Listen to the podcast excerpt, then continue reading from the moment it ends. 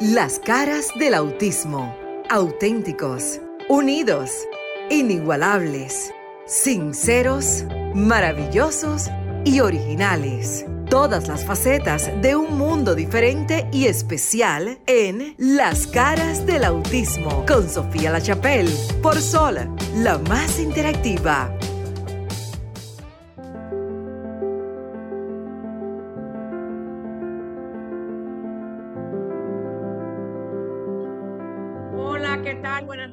República Dominicana. Ay, Dios mío, sigan en sintonía en vivo de Sol 106.5 FM, la más interactiva.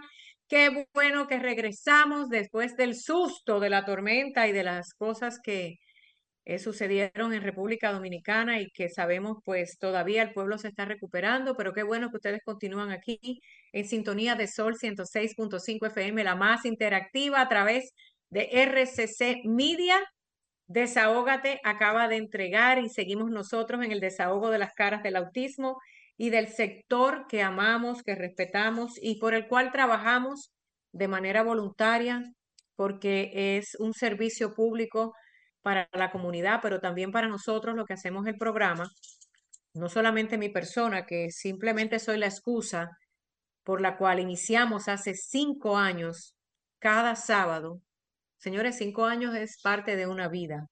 Y cada sábado de 7 a 8, contra viento, marea, contra salud, contra enfermedad, sin importar dónde estemos, si tenemos plata, si no tenemos, si estamos tristes, si estamos alegres, tenemos un compromiso.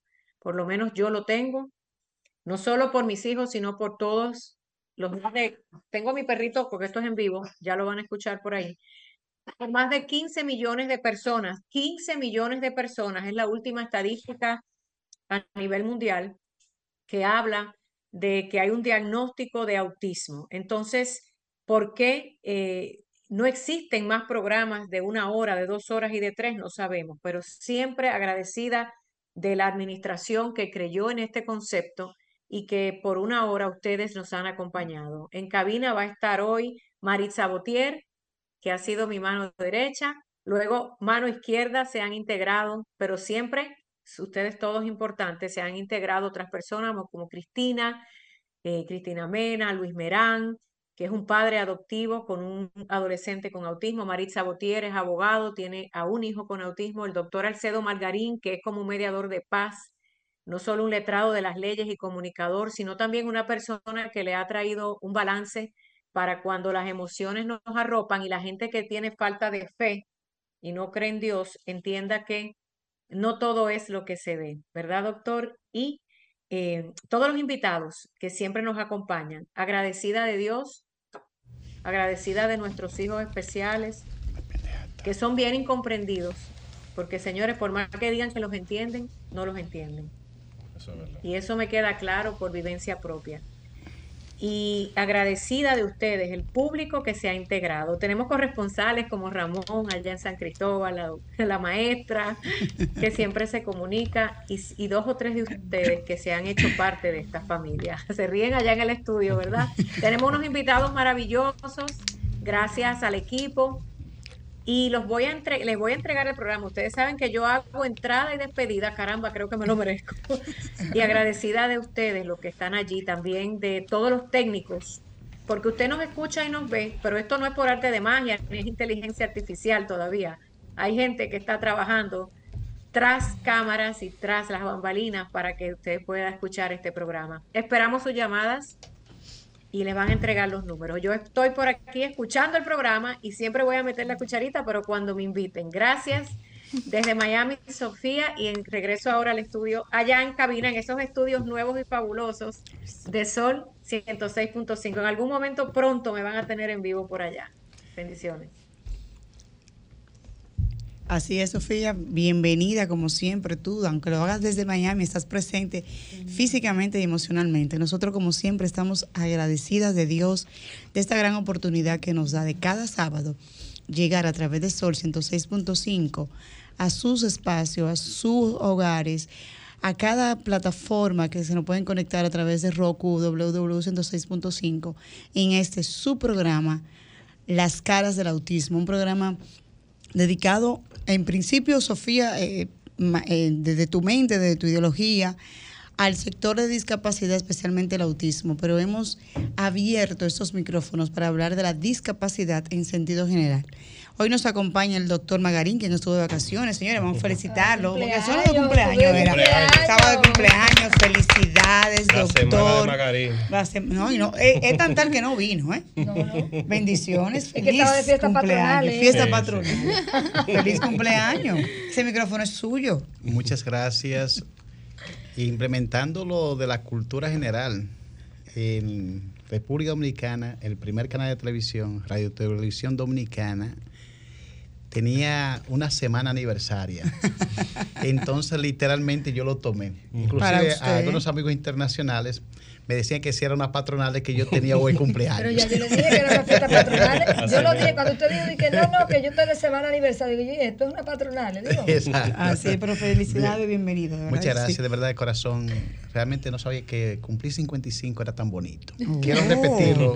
Ah, pero usted lo dice, la, la edad, usted la Ah, dice. no, eso, no es, eso es gratis. Ok. y cuando había vivido. 55. Él la dice porque no está. ¿Verdad? Se- todavía, todavía se ve bien, se ve bien, se ve, se ve eh, eh, físicamente y emocionalmente y en salud. Bendiciones, de verdad, felicidades. En un estado de ánimo quiero dejarlo, no de ego. Escuché a Henry Ford decir que un joven de 15 años fuese un anciano de 95.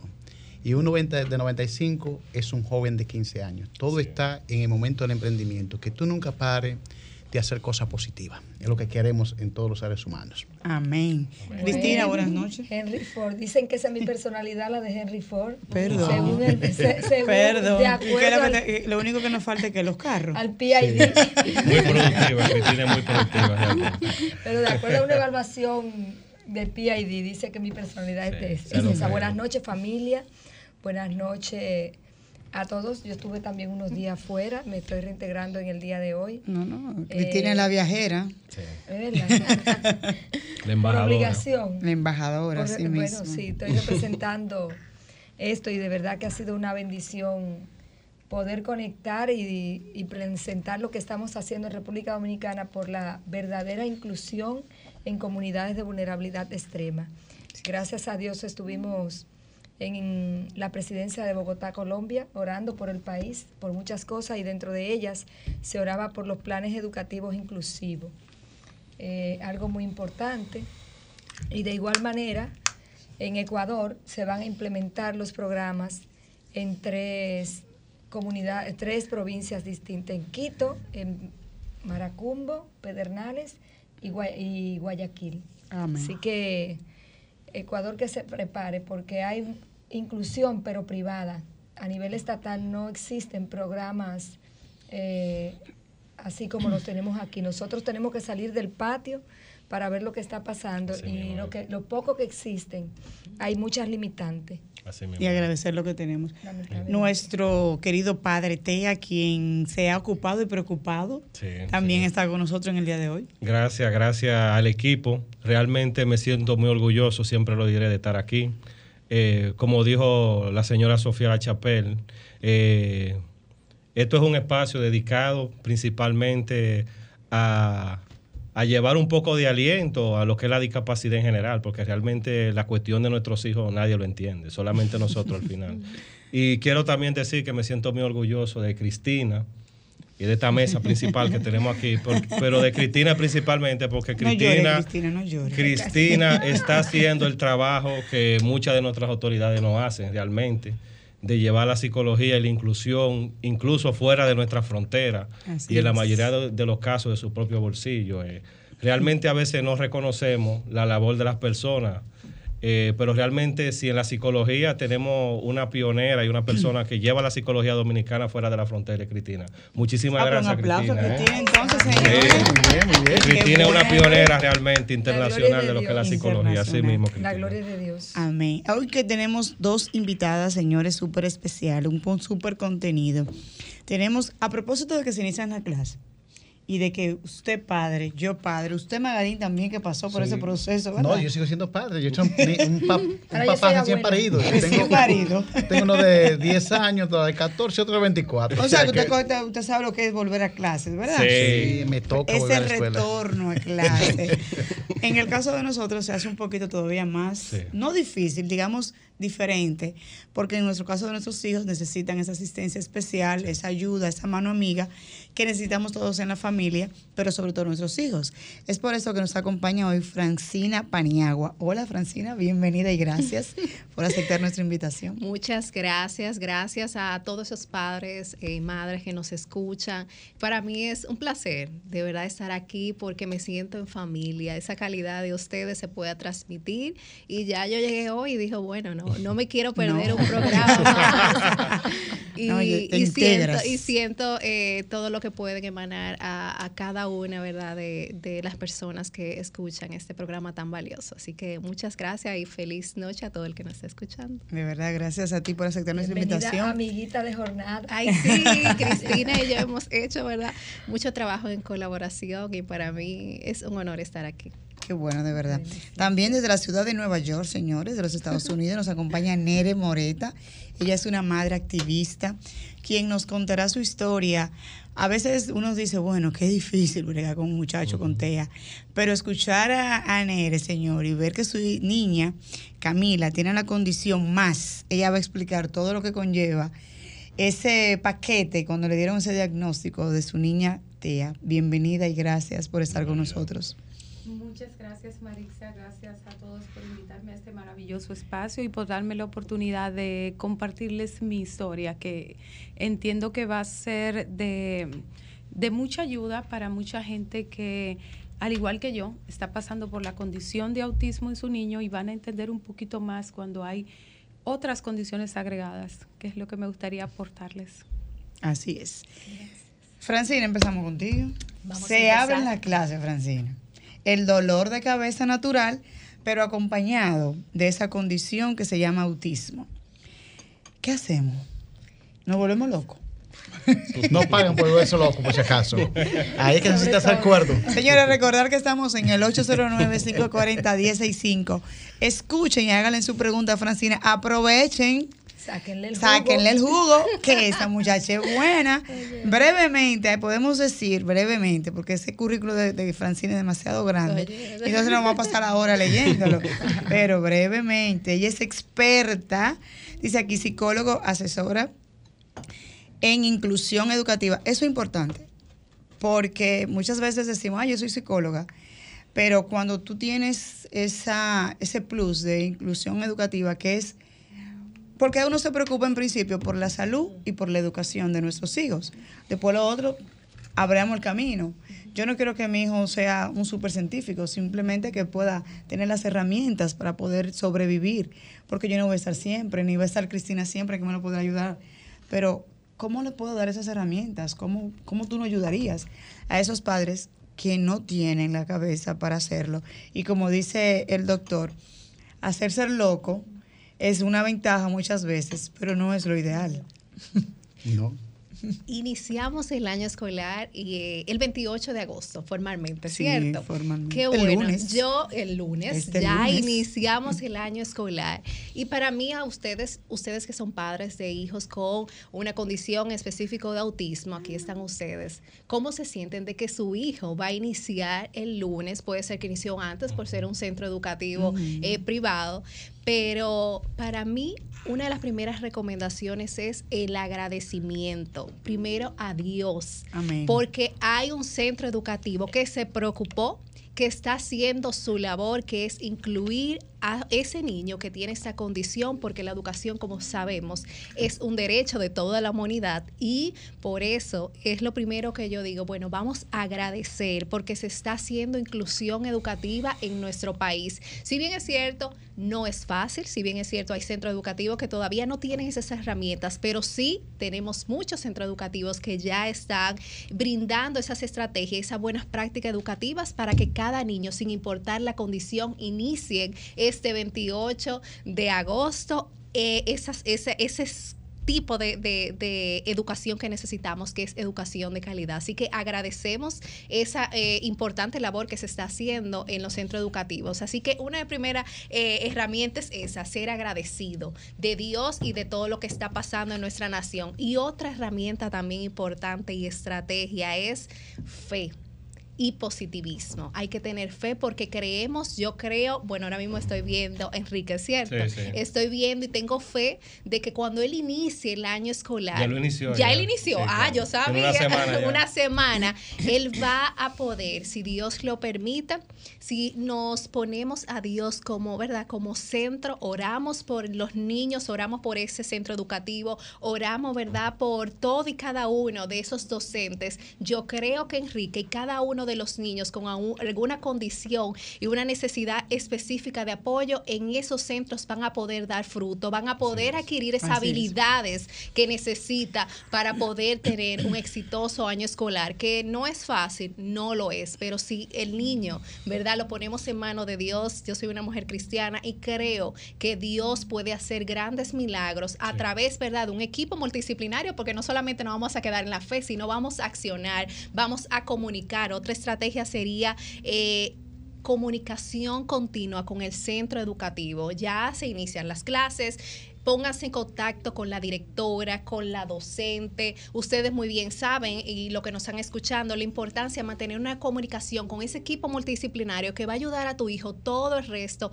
del año escolar. ¿Por qué? Porque ella es que va a implementar ese plan, esa, esa docente, y va a ayudarte a que tu hijo pueda adquirir esas habilidades y esos logros para que pueda tener un, excelente año escolar. Así que ya van tres estrategias, esa fe, eh, esperanza eh, en Dios y sobre todo esa comunicación con el centro educativo que puedan tener con cada uno de esos eh, directores y docentes. Francina, entonces lo ideal sería, o una de las primeras herramientas que debemos tener nosotros los, padres es, desde el primer inicio del año escolar, decirle a la maestra, al director, al encargado de plantilla, a todo lo que es la fase administrativa, la condición que tiene mi hijo y los, o sea, digamos como las características en donde cuál puede ser un detonante o no en el momento de que mi hijo pueda hacer una crisis o no. Entonces, antes de recordar que estamos en el 809-540-165, estamos conversando con Francina, una psicóloga que aparte de ser un ser excepcional por tener a Dios en su corazón, es experta en la condición de autismo, en lo que es educación. Necesitamos saber y desarrollar las herramientas para poder guiar a nuestros hijos y nosotros también hacernos la vida más fácil y más cómoda para poder tener un año escolar digamos, más eh, llevadero. 809-540-165 en la zona metropolitana y 1-833-610-165 a nivel internacional. Repito, 1-833-610-165 internacional y 809-540-165. Francina. Así es, eh, Marisa, necesitamos que esta eh, pata, ¿verdad? Eh, las patas son cuatro, ¿verdad? De la mesa. Entonces, ustedes como padres de niños con una, es verdad, condición necesitan un apoyo, necesitan estar en comunicación constante con ese equipo multidisciplinario. Y el colegio no es la excepción. Ustedes tienen que mantener esa comunicación, así sea eh, con que ellos le den herramientas a ustedes o ustedes decirle lo que está necesitando el niño, qué pasó en estos eh, días de vacaciones, qué es lo que le gusta, porque puede ser que cambió de interés, eh, cuáles son, por ejemplo, la comida que está ahora disfrutando o alguna conducta disruptiva que, que estuvo presente en estos días de, vacaciones. Entonces, esa comunicación es importante porque así la docente, ¿verdad? Que tiene eh, el deseo y que sabe qué planificar para el niño de acuerdo a esa necesidad que ustedes pudieron ver en esos días de vacaciones. Es necesario para un inicio, una, un proceso de adaptación, porque sabemos que no es fácil para los niños que tienen una necesidad de apoyo específico en el aula, adaptarse de nuevo a ese cambio. Hay que anticiparle el cambio. ¿Y cómo lo vamos a hacer? A través de recursos visuales, a través de de, videos y, algunos otros recursos que podamos colaborar para que el niño pueda eh, desarrollar, ¿verdad? Eh, un buen momento en ese, en ese centro educativo, pero sobre todo necesitamos esa comunicación constante. Y el terapeuta también, si tu hijo está recibiendo terapia y, tiene ese equipo, también sería bueno que te dé alguna estrategia para tú llevarlo a la, al aula, para eh, tú decirle, mire maestra, según mi terapeuta, ahora mismo en Enrique lo que le gusta de es el jueguito, la masilla, un ejemplo, la masilla. Entonces, vamos a trabajar con ese reforzador cuando, ¿verdad? Cuando él realice el primer trazo. Claro está, hay que saber cómo trabajar ese tipo de, de, reforzador, pero ella va a tener una, un conocimiento de qué cambios eh, tiene el niño en estos días y sobre todo qué hacer para poder colaborar con esa educación, que es lo que queremos, una educación de calidad para todos, porque todos los niños se merecen, eh, nuestros niños y jóvenes, porque no solamente son niños, ¿verdad? Hay muchos jóvenes. muchos jóvenes. y adultos. también. Y adultos también. Entonces, Francina, me da un momentito, tenemos una llamadita. Ah, perfecto. Hola, buenas noches. ¿Estás en las caras del autismo? Sí, gracias. Buenas noches. ¿De dónde nos llama? César Toma, de aquí mismo del Distrito Nacional. Gracias por estar en sintonía. Y de verdad, eh, sintonicé por por diosidencia. Diosidencia, amén. Esas que Dios permite. Amén. Y, de verdad que quiero felicitar por la iniciativa de este programa. No sabía que existía, pero de verdad que los felicito. Yo, nosotros tenemos un niño que es Asperger. Ok. Podemos decir que tiene una combinación ahora mismo en esta etapa un poquito difícil porque además de ser Asperger, tiene 17 años, adolescencia. Adolescencia con, Asperger. Correcto. Él está ya en sexto de, del bachillerato, o sea, va, va a terminar su año. Okay. Está en un colegio que podemos decir inclusivo. Sabemos que las condiciones en nuestro país son un poquito difíciles cuando se habla de inclusivo. ¿Alguna sugerencia, eh, Francina, alguna recomendación? Lo tenemos en terapia ahora mismo, precisamente para ver cómo uno lo trata en, esta etapa tan difícil. Y sobre todo que ya va a pasar a la, a la universidad cuando termine este, este proceso. Gracias por estar en sintonía. Es importante, Francina, eso, porque en el colegio, como, claro, los niños que se mantienen en el mismo colegio, ya los maestros, digamos que lo conocen y saben que el niño tiene una condición, o la niña o es adolescente. La universidad es un mundo totalmente diferente. ¿Qué pasa en ese caso?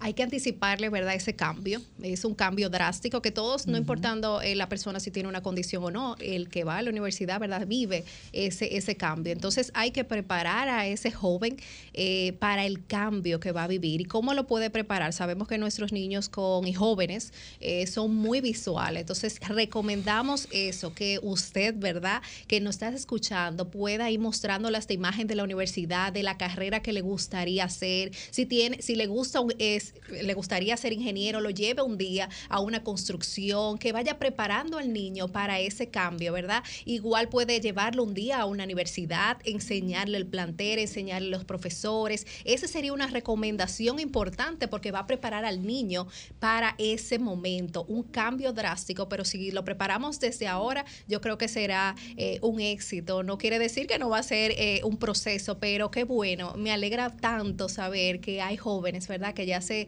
eh, van a graduar y que hay esperanza, hay un futuro por delante y las barreras las ponemos nosotros y las limitaciones, porque mira, ¿quién iba a decir que ese joven, no sé su nombre, va a graduarse de, la secundaria y eso para nosotros es un gran logro, una gran satisfacción, o sea que felicidades a ese padre. Y felicidades a los padres, sobre todo, que independientemente de la discapacidad que pudiera tener el niño, ellos no vieron esa barrera o sea, y ellos dijeron, no, pero mi hijo puede. Y eso es lo importante, Cristina. Realmente, en, en ese sentido, es importante saber que el apoyo o la concienciación de la familia ante la, el diagnóstico y ante la realidad que está enfrentando su hijo es de vital importancia para llegar hasta ahí.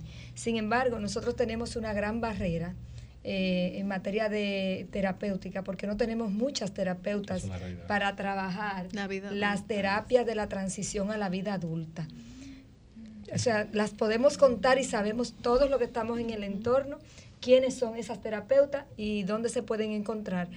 Pero hay una dificultad mayor y creo que por esto, en el día de ayer, el Ministerio de Educación, yo fui a visitar a un colegio de esto que le doy seguimiento y me dijeron, no, mañana no puede, vamos a estar en un entrenamiento del MINER, en un hotel, donde creo que tú estuviste allá con algunas de las colegas, para instruir a los centros educativos de cómo recibir a los niños y niñas sobre todo cuando tienen algún tipo de condición.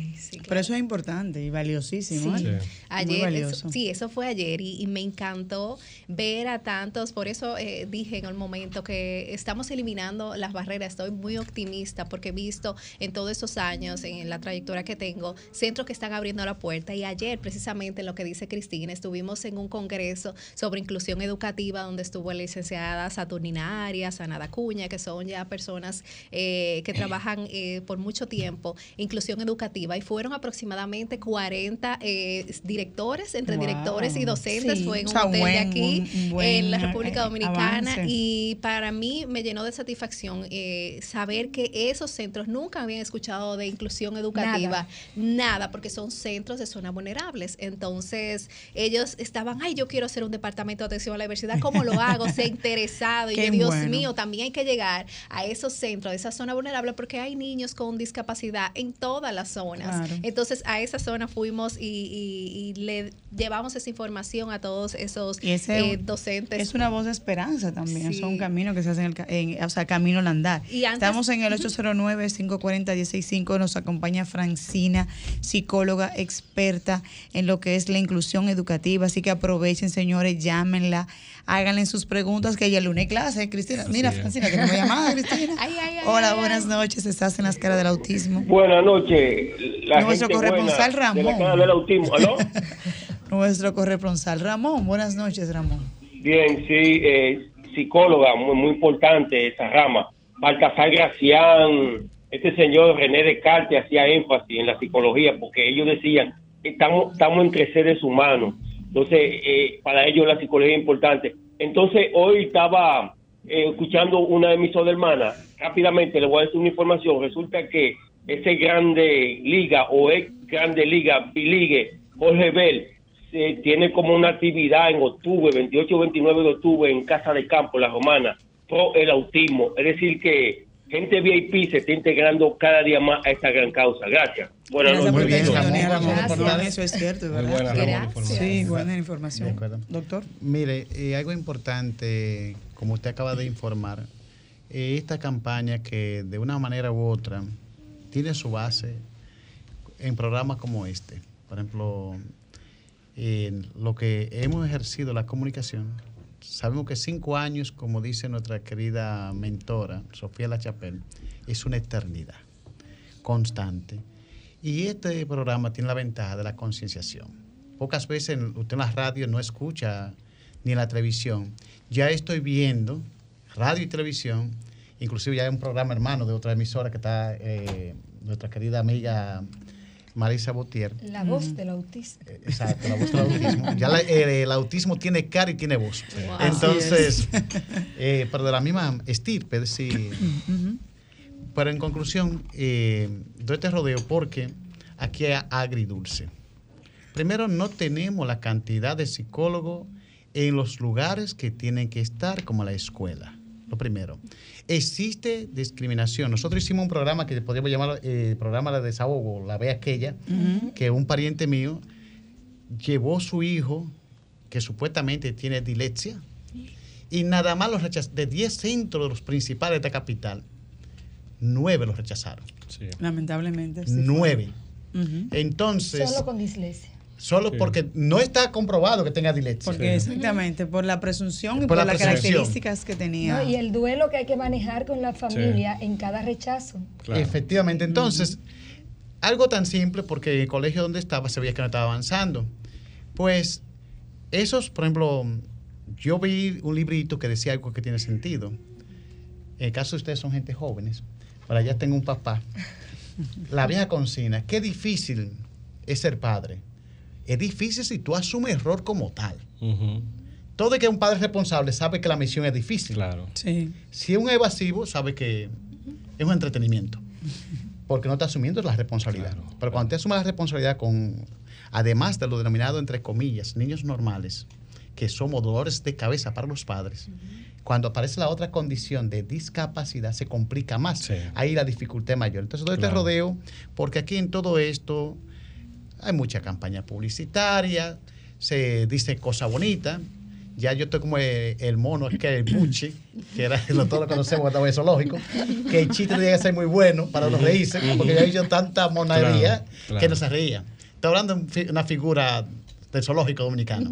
Entonces, digo esto a ustedes, uno eh, escucha cosas bonitas, sector oficial, y cuando uno está probando, está esa, como esa incertidumbre. Lo único que sé, como la dialéctica me enseñó, que todos los días avanzamos, que lo único eterno es el cambio. Lo único que yo creo que cuando Ah, encuentro sí. gente Sí. joven como Francina en estos momentos que está trabajando este tema, yo sé que el mundo tiene esperanza. O sea que felicidades.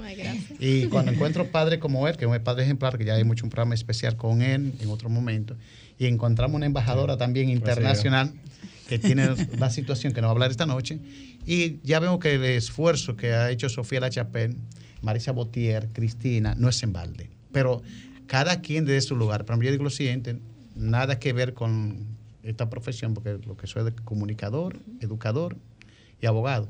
O sea que estoy distante de la situación. Pero yo digo, bueno, si mi granito de arena para yo sensibilizarme y seguir sensibilizando a los demás está aquí toda la semana, yo Claro. hago un esfuerzo para estar con Lo ustedes. mismo digo también. Yo quisiera añadir algo breve Gracias. para no quitarle tiempo a ella, que yo sé que la historia de ella es interesante. Eh, estoy totalmente de acuerdo con el doctor Magarín cuando dice que hay mucha publicidad. Eh, realmente yo y mi familia nos involucramos mucho en el proceso de la crianza de Enrique. Y realmente, como he compartido con varios amigos de la psicología y padres a los centros donde asisto, y también ayudo a esos padres en esas crisis, porque hay padres que están haciendo sus crisis también con la realidad de su pero que vida. se hace. Eh, nosotros en República Dominicana tenemos el principal inconveniente, que es la edad a la que el gobierno le cierra las puertas a los niños discapacitados, que está entre los 12 y los 13 años por ahí. Eh, yo tengo mis reservas y mi punto de vista muy diferente a veces de lo de la mayoría, de lo que es la discapacidad en la República Dominicana. Yo entiendo que la discapacidad actualmente se ha convertido en una sombrilla donde se albergan personas que realmente tienen la vocación de ayudar, como en el caso de esta mesa, y donde también donde hay gente que tiene la, intención de jalar clientes. Y en eso se, se abrelgan tanto los centros educativos como lo- los centros de dar terapias. O sea, que hay muchos centros de dar terapia, porque es muy bonito el mismo gobierno, como él lo dice, la parte oficial, que instruye a la persona del MINER.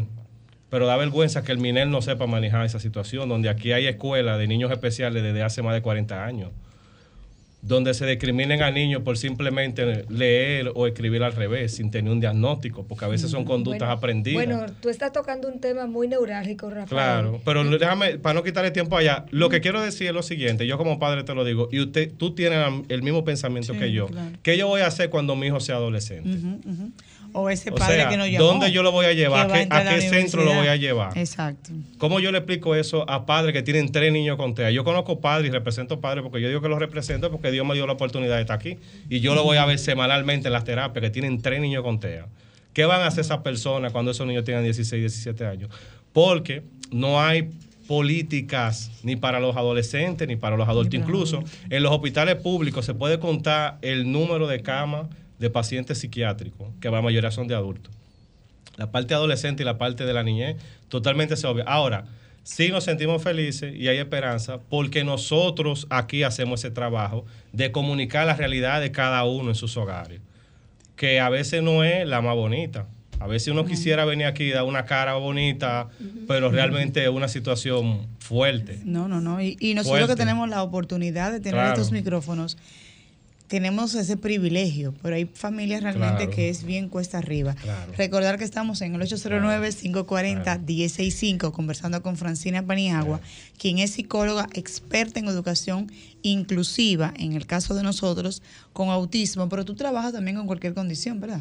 Eh, no, O simplemente es autismo. autismo, sí, sí, Ok, es. especialista en lo que es autismo. Sí, así es. Ok, excelente, qué bueno. Francina, vol- volvemos a clase, ya nos dijiste que tenemos que hablar con los maestros y nosotros con los niños, ¿cómo volvemos? Porque muchas veces ellos están tan acostumbrados a estar en la casa, ese confort de, ellos tienen su rutina. Y la rutina de ellos al principio, en el caso de, de mi hijo, voy a poner ejemplo porque es mi vivencia, eh, ya Lucas se levanta a las 9, ahora va a tener que volver a levantarse a las 6. Entonces, ¿cómo domamos esa fiera? Tengo una semana en eso, pero ya tú sabes. Pues ya tú iniciaste, Marixa, excelente. Así inician todos ustedes, bueno, falta poquito, ¿verdad? Ya inician el lunes. Entonces, Ay, el en el- de hoy a mañana, bueno, si no lo ha hecho, anticipación, usar los recursos, estos pictogramas. Por eso, Pero ya tenemos unos Marixa, recursos, vamos a Sí. ver. y yo no, espérate, yo quiero llevar- eh, em- eh, buscar mis recursos porque es necesario. Esos Esos son recursos importantes tenerlos en la casa también, en la, claro que sí, Oh, son La ok. familia lo puede pictogramas. construir. Así Sí. Ah, es. pues lo yo creo que tú me mural, gente. tipo mural también. También excelente. Bueno, eh, Rafael sabe Claro. hacer un horario Bueno, Rafael visual. es un papá ocupado. Eso no, sentido, eso, es eso no representa directamente el inicio del año vea. escolar, son algunos recursos que tengo, pero sí eh, pueden buscar este tipo de, ya lo que nos están viendo, este tipo de pictogramas en, en esa página tan eh, reconocida que se llama Arasac. No sé si ustedes lo han ¿Cómo se escuchado. escribe para que la gente? A-R-A-A-C, Arasac. Exacto. Arasac. Arasac. Con O sea, C en al final. internet lo pueden descargar esos pictogramas o cómo se hace. Sí, así es. Lo pueden descargar, buscar esos eh, recursos directamente. Lo que necesita, un ejemplo, si es eh, eh, vuelta a clase, te va a mostrar esas imágenes de la, la escuelita. Francina, bueno, importante discúlpame. saberlo, Sí. Tú estás diciendo pictogramas, pero tenemos papás allá que, no saben lo que que no saben. Ah, bueno, Explícale, imágenes. Imágenes son esas imágenes, ¿verdad?, que nos ayudan a anticiparle al niño, a que puedan comprender y tener una comprensión de lo que le decimos, porque nuestros niños, eh, a algunos les cuesta, ¿verdad?, comprender lo que, eh, porque no tienen un lenguaje receptivo ni comprensivo. Entonces, es necesario que a través de una imagen usted le explique ese regreso a clase, cómo lo vamos a hacer. Entonces, tú buscas esas imágenes o hasta un video, porque podemos usar las eh, tecnologías con un propósito. Hay videos también, regreso a clase, puedes hacer, darle un paseíto también por el centro educativo, que también sería ideal. Mira, eh, vamos a iniciar eh, el lunes, pero todo eso es anticipación, porque le va a generar cambios al niño, algún tipo de ansiedad, eh, hay conductas disruptivas, él tiene que adaptarse a este proceso. Quiera Dios y que el proceso de adaptación de nuestros niños sea, ¿verdad?, el, el más óptimo, pero sabemos que le va a costar. Entonces, ¿cómo, lo, cómo, colaboramos a que sea un regreso a clase, ¿verdad?, óptimo, de acuerdo a, a su necesidad? Bueno, recursos visuales, excelente para, para cada uno de nuestros jóvenes y niños, anticipándole con videos, eh, con estos recursos que ya dije aquí, con eh, profesora, la profesora, si ya saben el nombre de la profesora, si tienen imagen de la profesora, se lo pueden hasta mostrar, mostrarle el curso. Todo eso son eh, anticipación para eh, los niños puedan utilizarlo. Francina, me surge una duda. Ya yo le expliqué a las maestras, ya yo le expliqué a la directora, a mi hijo. ¿Cómo yo puedo manejar con los compañeros de mi hijo? Que mi hijo es diferente. Porque los niños, por su propia naturaleza, no dejan de ser eso, niños. Claro. Y podrían entender algunos, pero otros no. Y, y simplemente, por ejemplo, Lucas quiere jugar con un niño, pero ese niño no quiere, o viceversa. Claro. ¿Cómo manejamos esa parte? Bueno, yo pudiera ahí aportar un poquito, ya que en la comunidad nos falta, Sí, nos pasa sí. con mucha frecuencia. Claro. Nosotros estamos en la implementación del programa 1 más 2 en comunidades de vulnerabilidad extrema. Tenemos la situación de que el primer trabajo que hacemos es reunión de psicoeducación con las familias de los niños que están en la sala de apoyo pedagógico comunitario, a donde acuden los niños que tienen la condición. Y es lo mismo que le hablamos a los colegios privados en los cuales estamos implementando la propuesta como piloto. Deben psicoeducar a todas las familias de ese grado donde estamos siendo inclusivos para agregar a un niño con algún tipo de condición, sea autismo o cualquier otra discapacidad. Aparte de psicoeducar a los niños, hay que psicoeducar al equipo de gestión completo, desde el portero Así es. hasta el director. Ahí no se puede quedar nadie. ¿Por qué? Porque si hay uno en el centro que desconoce la condición, cuando uno de los niños en el patio, en el área del, recre- del receso, eh, violente o vulnere ese derecho que tiene ese niño con la discapacidad, automáticamente él no va a saber qué hacer si es el portero, si no está psicoeducado al respecto. No, y más un colegio privado. Entonces, Sobre todo los esos colegios que programas- son caros. Los Sí. Sobre programas. todo son muy Claro. importantes. Claro. Pero Pero, los ¿quién programas- cubre ese? Porque eso tiene un costo. ¿Quién lo va a cubrir? ¿Yo, que soy la mamá de Lucas? o el Estado me va a ayudar. En el caso de los colegios privados, ¿cómo Tú. se hace eso? Tú. Yo con mi dinero Eh. tengo que entonces crear las herramientas y llevar al psicólogo al colegio para que el psicólogo me dé la, la charla.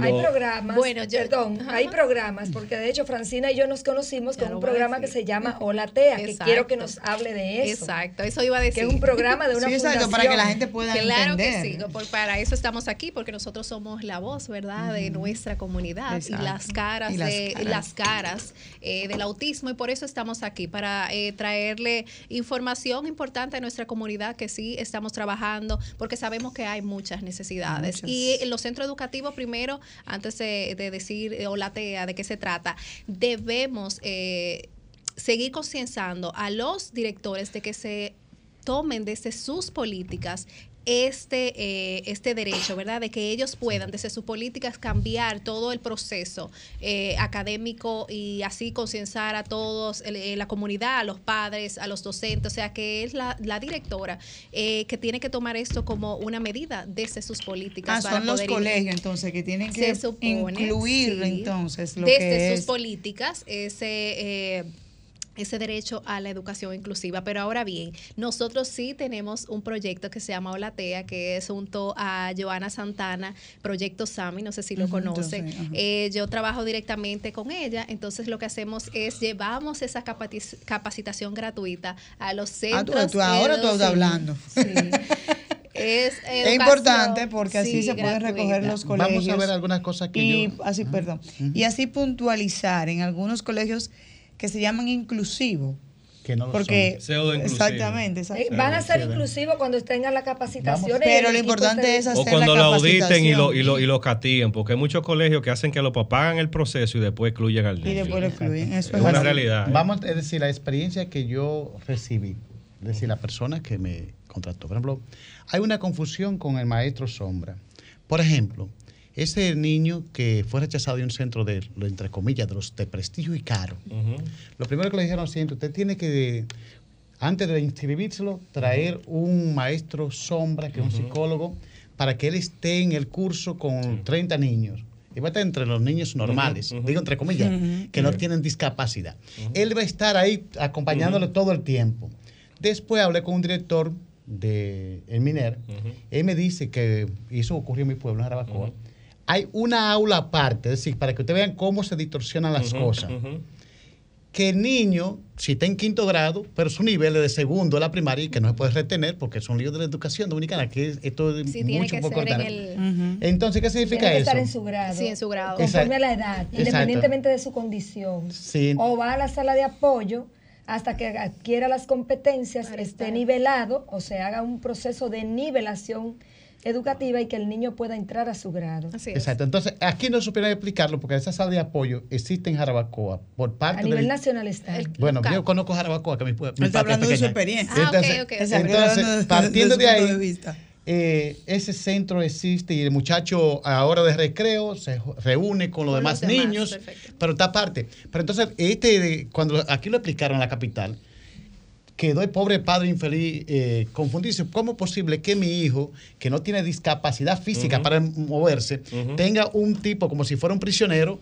al lado mi- y mientras el profesor está no hablando? hay inclusión. Entonces, es No, y que eso- Eh, esa persona a veces son 15 mil y 20 mil pesos Eh, más también. que no es de gratis. Efectivamente. Que no es de gratis. Eh, Habla, 17 habla mil eso. pesos por encima Ah, de la que no es de 25 mil de matrícula. Rafael lo dijo. Ah, pero No, es que normal. no podemos el tapar eso voz con un dedo. Francina, tú sabes que para Pero hacer un programa acá. contigo voy a necesitar- vamos a necesitar varios Exacto. sábados. Ay, Claro. Así que yo te, te pido que por favor agendes dentro de tu agenda, valga la redundancia, porque iniciamos el colegio, pero va, o sea, la escuela. Pero vamos a tener que exactamente es todo Un un, año completo. Así que por favor, vamos a ir preparándonos varios temitas Por favor. para que tú vengas de manera presencial. Vamos a tomar llamadita y pasamos entonces con nuestra invitada, otra invitada. Hola, buenas noches. ¿Estás en las caras del autismo? Buenas, buenas noches. Mi, el licenciado Siri de Sena todavía está en el aire. Todavía está en el aire. Sí, señor. Ah, pero ese es mi diputado, mi ingeniero. ¿Qué? Ay. Ingeniero. Gracias por estar en sintonía.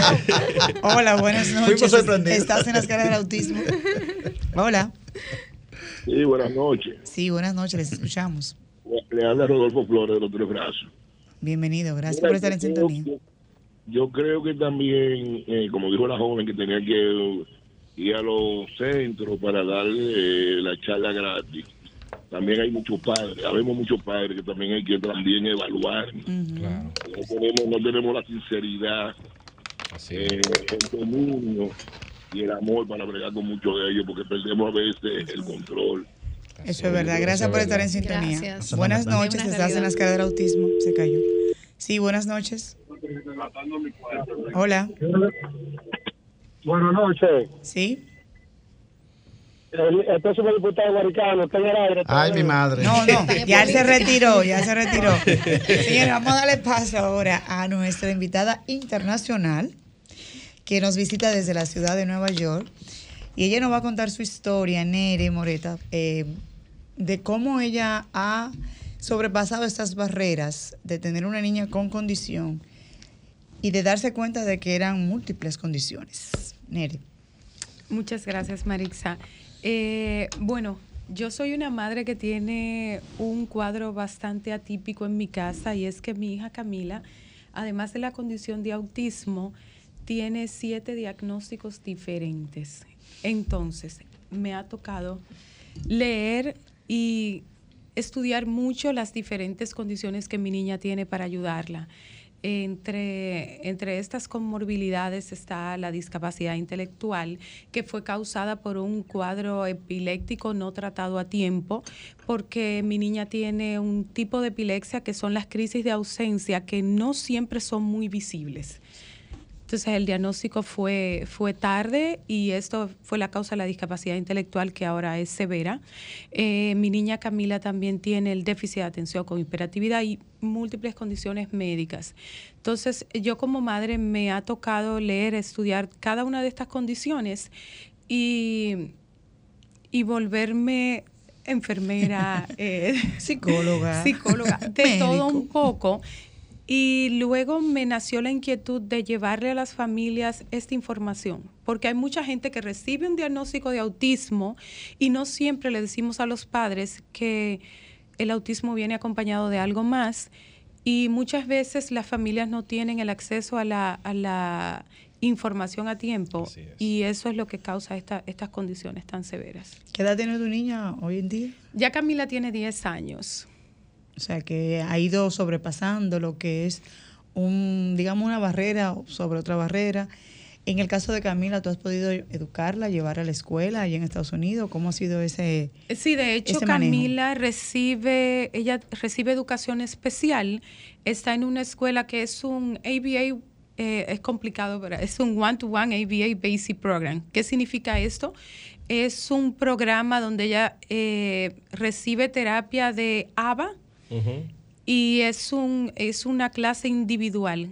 Cada, cada curso tiene un solo estudiante por el nivel de apoyo que necesitan. Es una escuela donde tiene ocho estudiantes en total.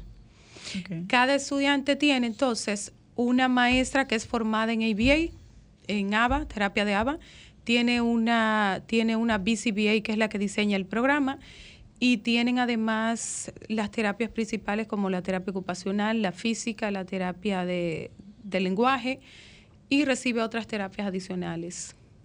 Cuando llegará el día de mi suerte. Sí.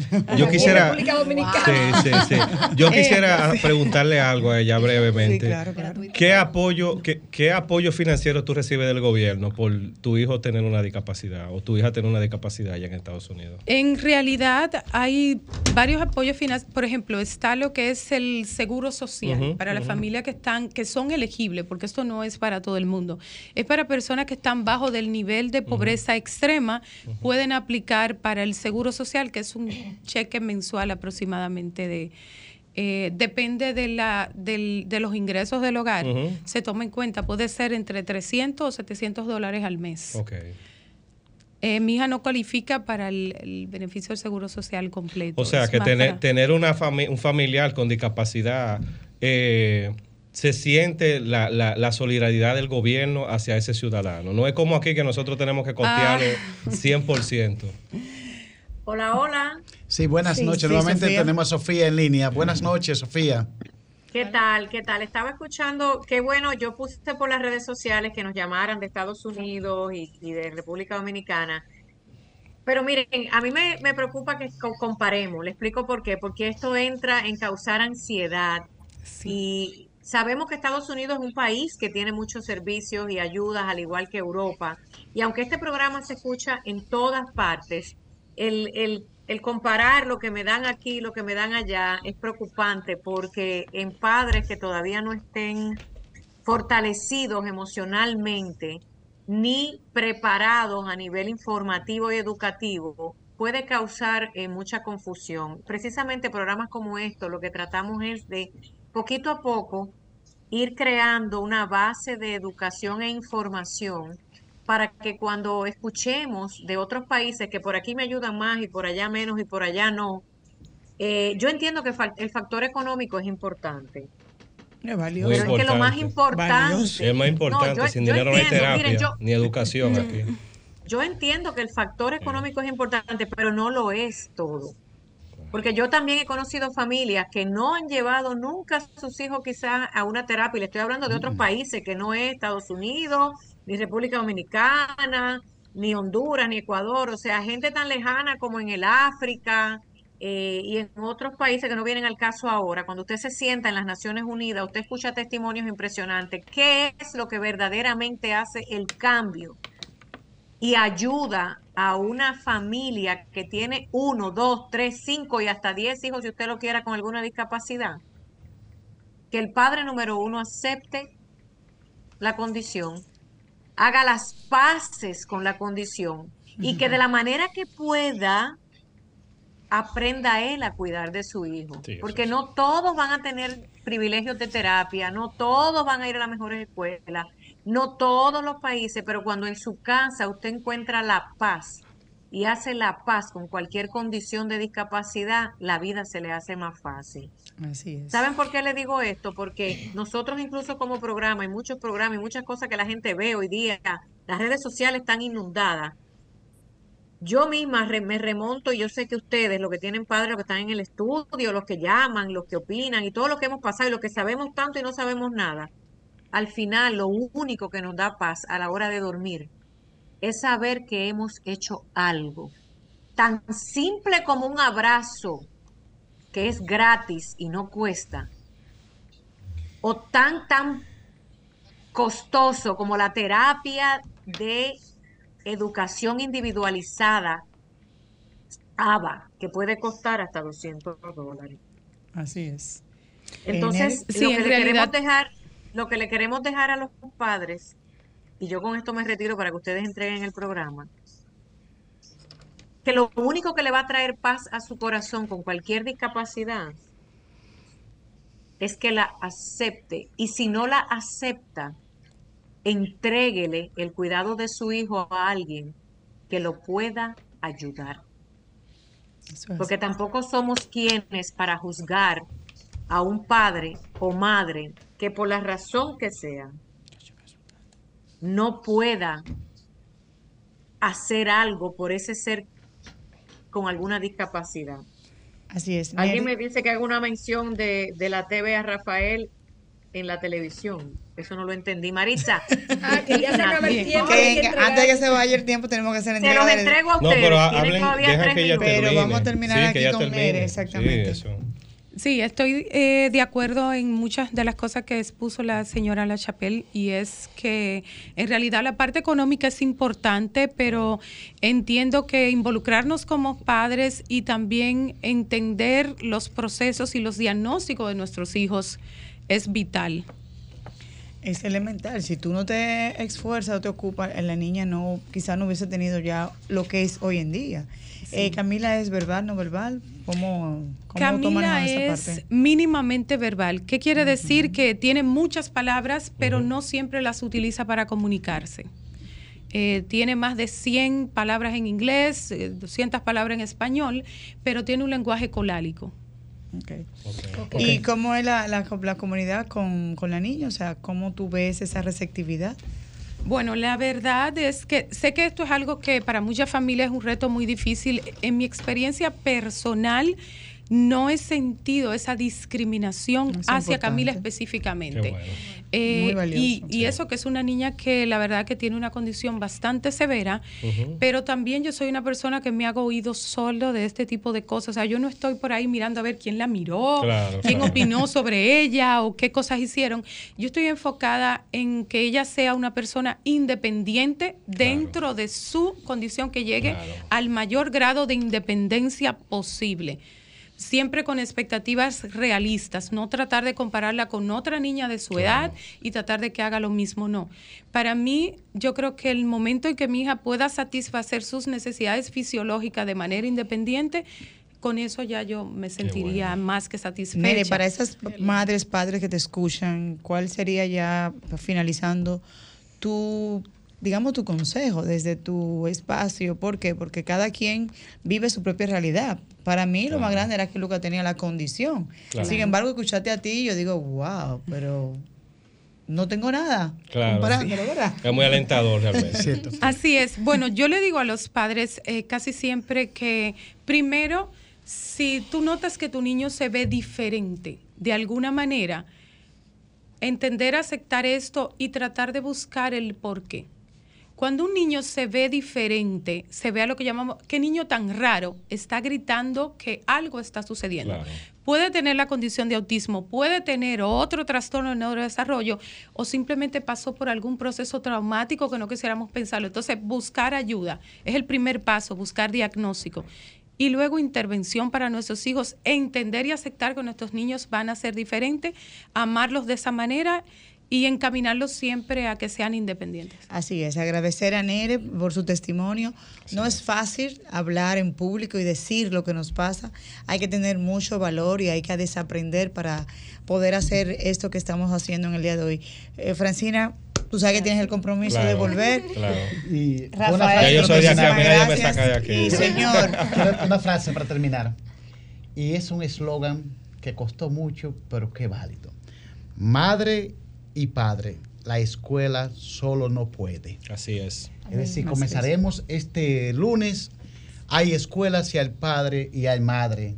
porque el maestro solo y las cuatro paredes de la escuela no pueden. Así es. Trabajemos todo para poder sacar lo mejor de cada uno de nuestros hijos. Y ahí la consigna, mi hijo, la situación de tener un hijo es difícil, se la ponemos fácil para aprendizaje. Muchas gracias. Hasta el próximo sábado. Hasta la Gracias.